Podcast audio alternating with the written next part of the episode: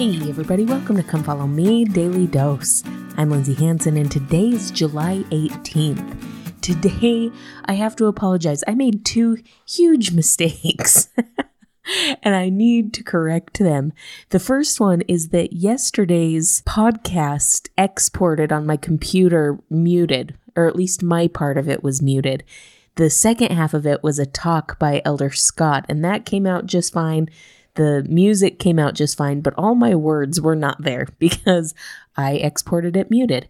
So that's my fault. I'll re-upload that on Tuesday. But for now, for today, I need to fix the second mistake that I made. And this mistake happened a while back, but I need to fix it because it would be a shame if I didn't. Remember how a couple of days ago I was saying that I assumed that Come Follow Me would cover First and Second Chronicles, knowing that First and Second Chronicles carries the same history as First and Second Kings. However, it's told a little bit differently. So I thought that maybe it would spend just 1 week on First and Second Chronicles to kind of hit some of those stories that we don't get in First and Second Kings, or to hit them in a different way, because really these stories are told much differently or with different details in Chronicles than they are in Kings. However, when I realized that that wasn't the case, that we were just going to get all our history in the books of First and Second Kings rather than dipping into Chronicles, I should have gone back into one really powerful, really important story in the book of Chronicles. And so I'm going to do that today, fully recognizing that this is very much out of chronological order, fully recognizing that this is throwing a wrench and taking away from Ezra and Nehemiah a little bit, but also realizing that this is kind of one of those stories of the Old Testament that is often just buried in the book of Chronicles, very much overlooked. And it's about a person whose name we all know, but we don't necessarily know a lot about him. And that is King Jehoshaphat. Now, Jehoshaphat was the king of the Lower Kingdom, or the king of Judah, around the time of Ahab. Remember Ahab and Jezebel? Super wicked people in the Northern Kingdom. So this is a while back, and I apologize that I'm just getting to it now. I wish I would have understood then that we weren't covering Chronicles, otherwise I would have told this story then. So at that time, the Syrian army was coming against the northern kingdom, up against Ahab and his people. And so Ahab sends notice to Jehoshaphat in the southern kingdom and asks him to come up and to go to war with them. He justifies it and says, well, if they beat us, then they're coming for you next. So it's in your best interest to come and to defend us. And so Jehoshaphat goes, and he goes with his armies, and he goes with everyone to go to war. But he tells Ahab that he wants the Lord's word on it. He wants to understand what the Lord would have them do. And so Ahab calls to his 400 false prophets, and he asks them their opinion. And these are 400 yes men, really.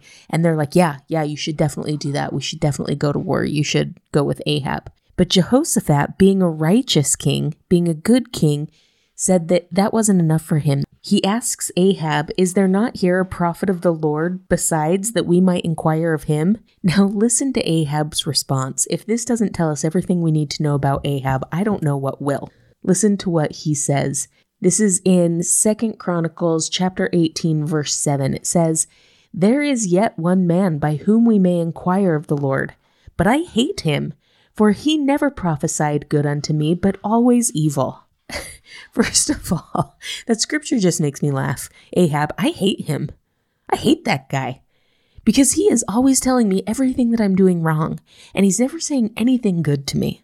I think that should have been the most telling thing that Jehoshaphat heard. He should have heard that the prophet is always rebuking or calling Ahab to repentance, and he should have heard Ahab's contempt for the prophet of God, and that should have sent him running. But it didn't. He was a good guy. He was a nice guy. And so they send for the prophet of the time. That prophet's name was Micaiah. And they send for the prophet. They send messengers from Ahab, and these messengers go to the prophet and they say, hey, we're trying to know if Jehoshaphat should go to war with us.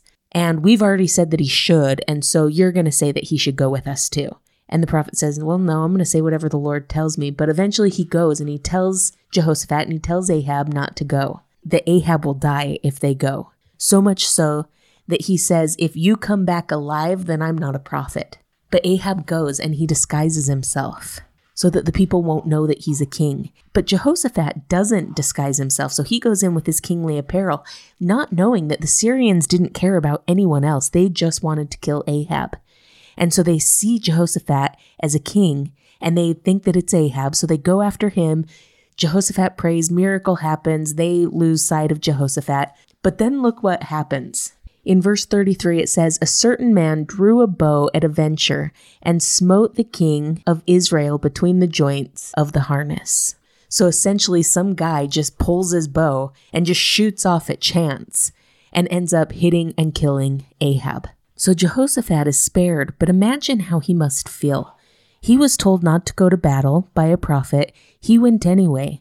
And yes, he was spared, but I can imagine that many of his men were not. And he had to carry that with him. Later in chapter 19, he's talking to another prophet. And that prophet said, shouldest thou help the ungodly and love them that hate the Lord? Therefore is wrath upon thee from before the Lord. So he's saying, what you did was not correct. What you did wasn't right, Jehoshaphat.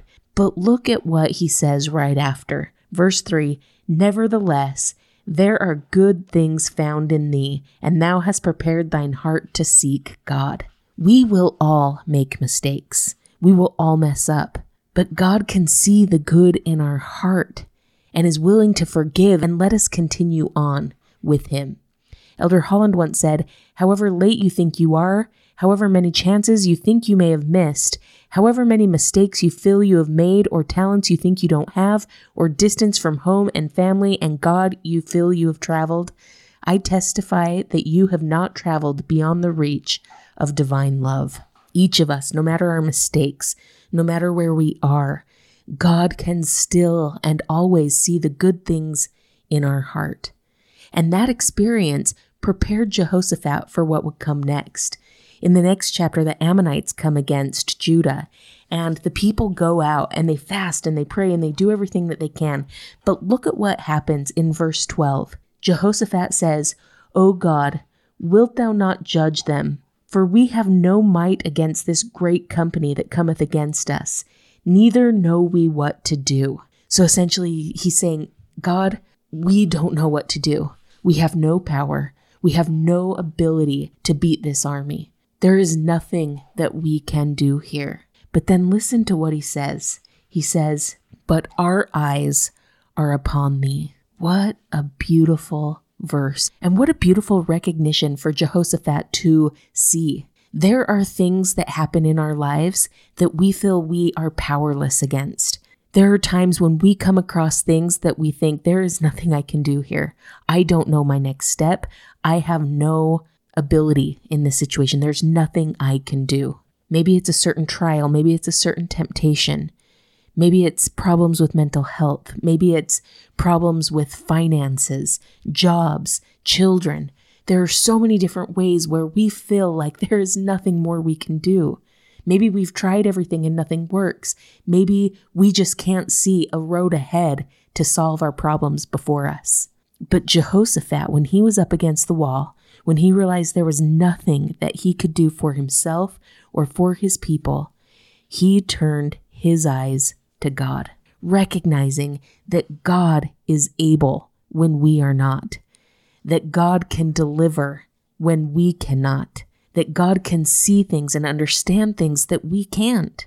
In those moments when there is nothing else we can do, let's not forget to turn our eyes to God and trust that He can help and bless and strengthen where we cannot.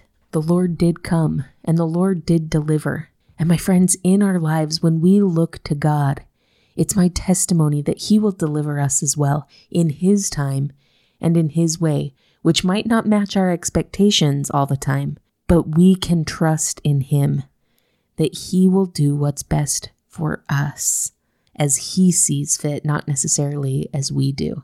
My friends, I testify of the love of God, of His acute awareness of us and His involvement in our lives. He has not sent us here and left us alone, but He is aware of us and involved. He sees you and is anxious to help. Thank you so much for listening today. If you're enjoying this podcast, make sure to follow us on social media, subscribe, like, comment, or share. This has been Come Follow Me, Daily Dose, and I'm Lindsey Hansen.